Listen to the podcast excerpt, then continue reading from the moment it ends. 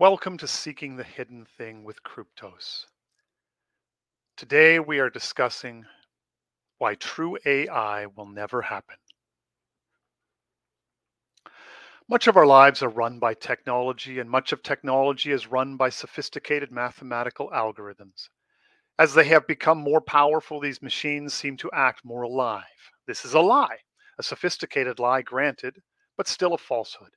They are a simulacrum they seem to be able to write and dialogue with us. They seem to be able to produce art. But all of it is a complex shadow puppet game. There is intelligence involved, but it is not in the machines or the algorithms. The intelligence belongs to the technicians and programmers, the creative, intelligent human beings who are invented and made these marvels of technical wizardry. The sooner we divest ourselves of the mythology that has come to surround these amazing machines, and they are amazing, the better we will be able to deal with their place and role in our society. What is intelligence? The only really honest answer to that question is that no one really knows. We see evidence of it in the people we meet all the time. This is where the confusion arises for most. Our perception of intelligence is largely based on what we see and experience in others. But once you look under the hood and ask the question, how does it all work? Things get much more murky. So you type something into the chat GPT dialog box, and within seconds, you will start receiving back fairly competent and at times sophisticated answers. If you look at the surface appearances, it may seem to act a lot like an intelligent entity. But is it? A clever person of reasonable intelligence can quickly start exposing the flaws and limitations of a program like ChatGPT. But it does, for many, raise a lot of frightening questions. At the top of the list would have to be will it eventually be able to think on its own? So, what is intelligence? Is it the mere ability to make calculations? At this point, computers and algorithms can do complex mathematical calculations faster and more accurately than any human can. But is that the only measure of intelligence? How does one decide which calculations to make? How do we come up with the underlying mathematics that make up the algorithms? Is the machine aware that it is doing calculations?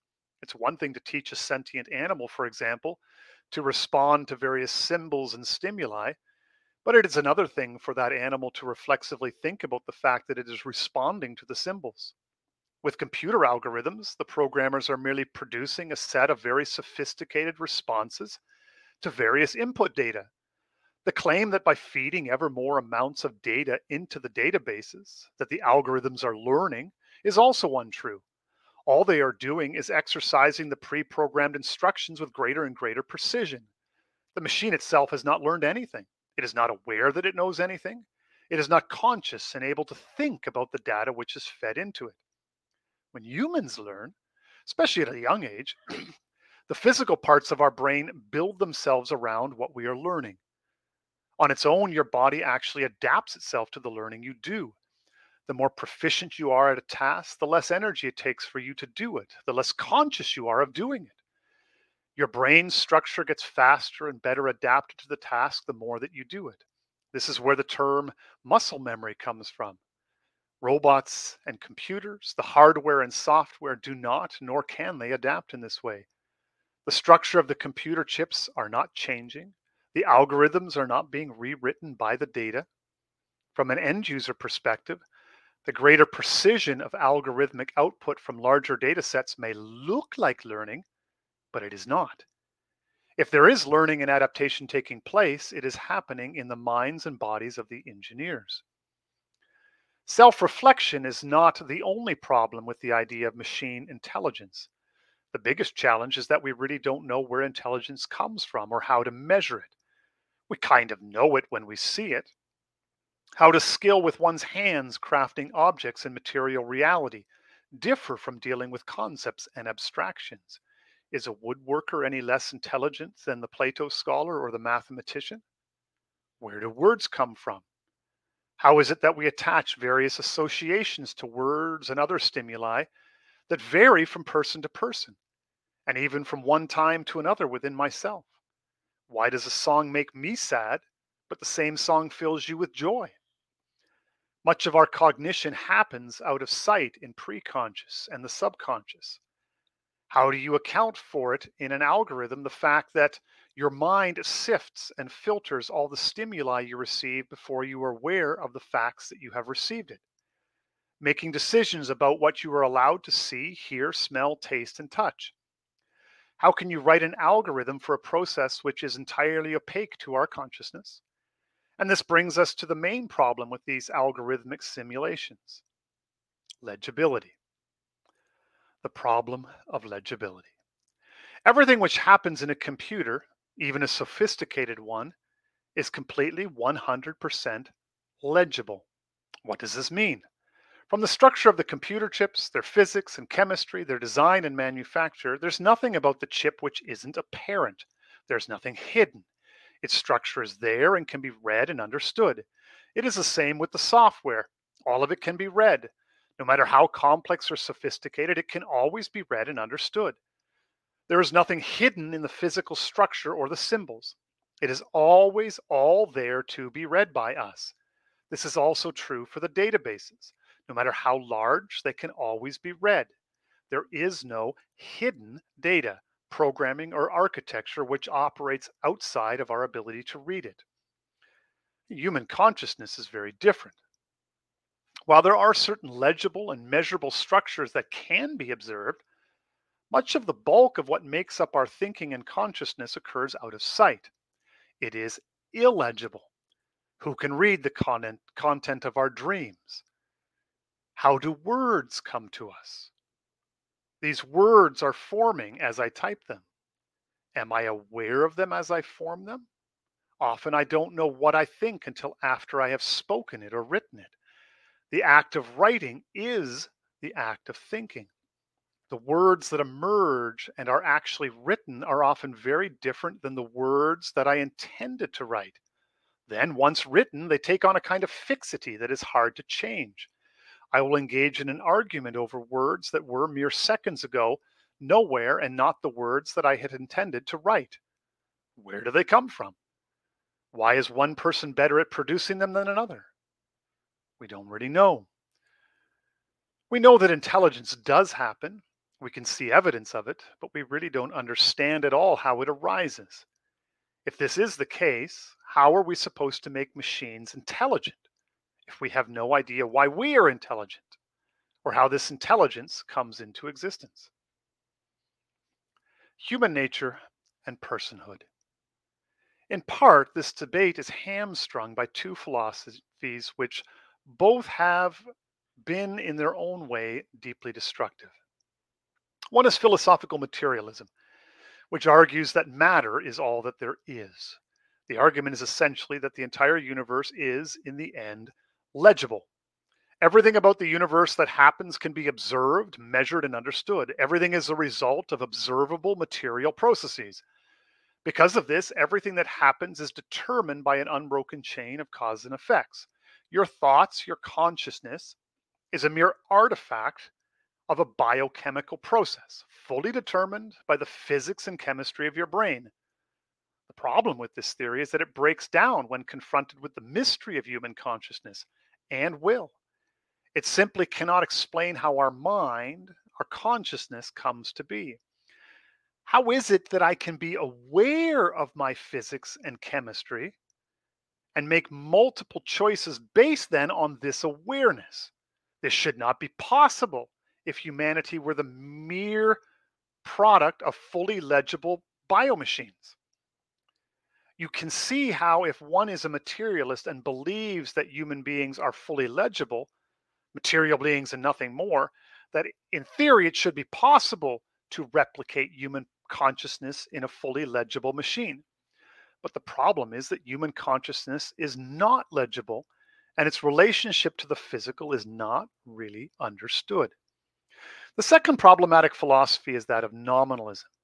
Nominalism in a battle with philosophical realists who argue that metaphysical concepts are inherently part of the structure of the world, and that thinking is a process of recognizing the ideas that are already a real part of that same structure, argues that concepts are merely the products of human consciousness.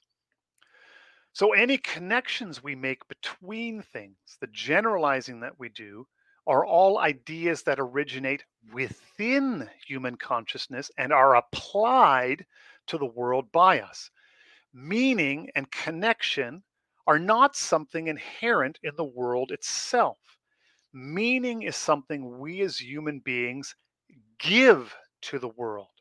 This idea was instrumental in the genesis of the scientific method, but it was hugely destructive upon our understanding of ourselves as human beings. Prior to the introduction of these two ideas, it was fairly commonplace to understand that we as human beings have an innate human nature. There is a certain something that binds us all together as human beings that cannot be fully understood material and that exists prior to our apprehension and understanding of it. Now, as an aside, this notion of human nature is vital for the outworking of Christian salvation through the full human nature of Jesus. As the saying of Athanasius goes, what is not assumed is not redeemed is based on this idea of a real human nature. Now, modernity hates the idea largely because they find it too morally restrictive. They dislike the idea that homosexual behavior is a violation of our human nature. They dislike the idea that transgender surgery and drug therapy is a violation of human nature. If there is no human nature, then human beings are infinitely malleable based on our apprehension and understanding of what a human being is. So, why does this matter? Well, once we embrace the idea of a human nature, it's much easier to understand that all the legible parts of ourselves are wrapped up in the characteristics that we share with each other as human beings. Things that we use to distinguish us from one another scientifically should properly be understood as something that binds us together, shared characteristics. Instead of trying to classify each other and separate ourselves based on differing personality traits, we can recognize that personality is something that binds us together. Once we understand that we have a legible part of ourselves rooted in our shared human nature, we're ready to recognize that each of us also has a unique human person that is utterly illegible. There is something about each of us that makes us uniquely us, different from any other person. There are no words that com- can communicate this essence, as the use of language is a shared human trait. Our essence in that respect is beyond knowing. If this sounds a lot like the theology of God's essence and energy, it is because it is. I would encourage you to read Vladimir Lossky's Orthodox theology and the mystical theology of the Orthodox Church to understand this more fully because we are made in the image of God, who we are as persons is ultimately unknowable. We can meet one another and experience each other's energy, but in the end, we are, in our essence, not legible. But yet, we can be known. But what is it that we know? It is like the terror of the question, Why do you love me? We make the connection, we meet each other and peer deeply into the soul, other's soul, and we know, but what we know is beyond the capacity for words to express. Now, as an aside, this is why you cannot build community over social media or a Zoom meeting. For our purposes, it's also why the algorithms will never be intelligent.